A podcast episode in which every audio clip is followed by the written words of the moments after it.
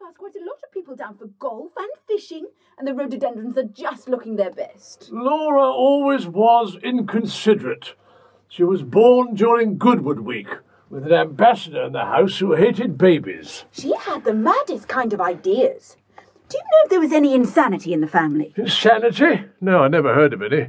Father lives in West Kensington, but I believe he's sane on all other subjects.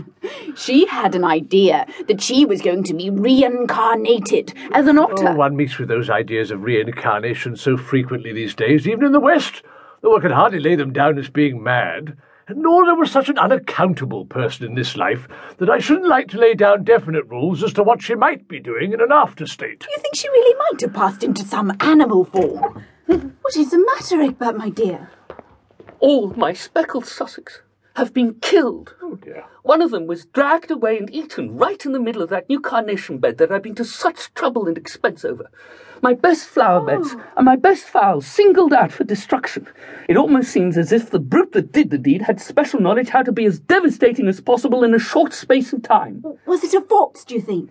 Sounds more like a polecat. No, there were marks of webbed feet all over the place, and we followed the tracks down to the stream at the bottom of the garden.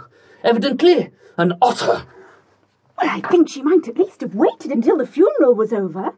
It's her own funeral, you know. It's a nice point of etiquette. How far one ought to show respect to one's own mortal remains. Yes. I shall get the otter hounds to come up here at the earliest possible On moment. Oh, no account, Egbert. Well, you can't dream of such a thing. I, I mean, it wouldn't do so soon after a funeral in the house. It's a case of necessity, Amanda, my dear. Once an otter takes to that sort of thing, it won't stop. Well, perhaps it'll go elsewhere now there are no more fowls left. Anyone would think you wanted to shield the beast. Well, there's been so little water in the stream lately. It seems hardly sporting to hunt an animal when it has so little chance of taking refuge anywhere. Sport? Good heavens, I'm not thinking about sport. I want to have the animal killed. As soon as possible. Even Amanda's opposition weakened when, during the absence of the family at the funeral ceremony, the otter made its way into the house, raided half a salmon from the larder, and worried it into scaly fragments on the Persian rug in Egbert's studio. It'll be hiding under our beds and eating pieces out of our feet before long.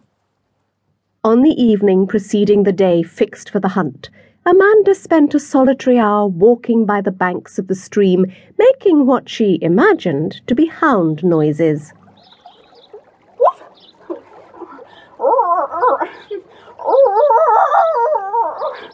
It was charitably supposed by those who overheard her performances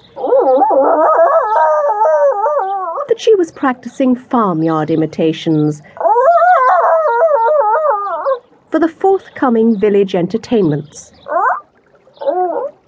It was her friend and neighbour Aurora Burritt who brought her news of the next day's sport. Pity you weren't out. We had quite a good day. We caught it at once in the pool just below your garden.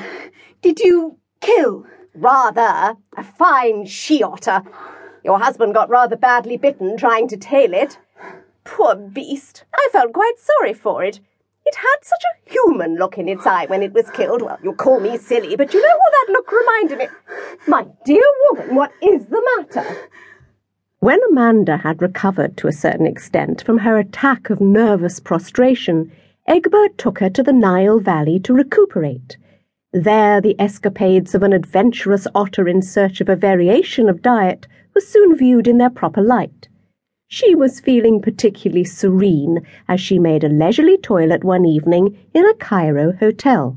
What is the matter, Egbert, my dear? That little beast has thrown all my clean shirts into the bath. Wait till I catch What him. little beast? Hmm? That little beast of a naked brown Nubian boy. And now Amanda is seriously ill.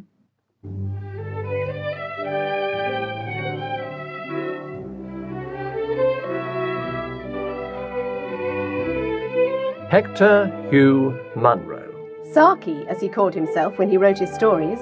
Sagi, was born in Akyab in Burma on December the 18th, 1870, No one seems to know why he called himself Saki. and he liked to keep it one of his mysteries. His sister always insisted it was taken from one of Fitzgerald's translations of the Rubaiyat of Omar Khayyam. Yon rising moon that looks for us again, how oft hereafter.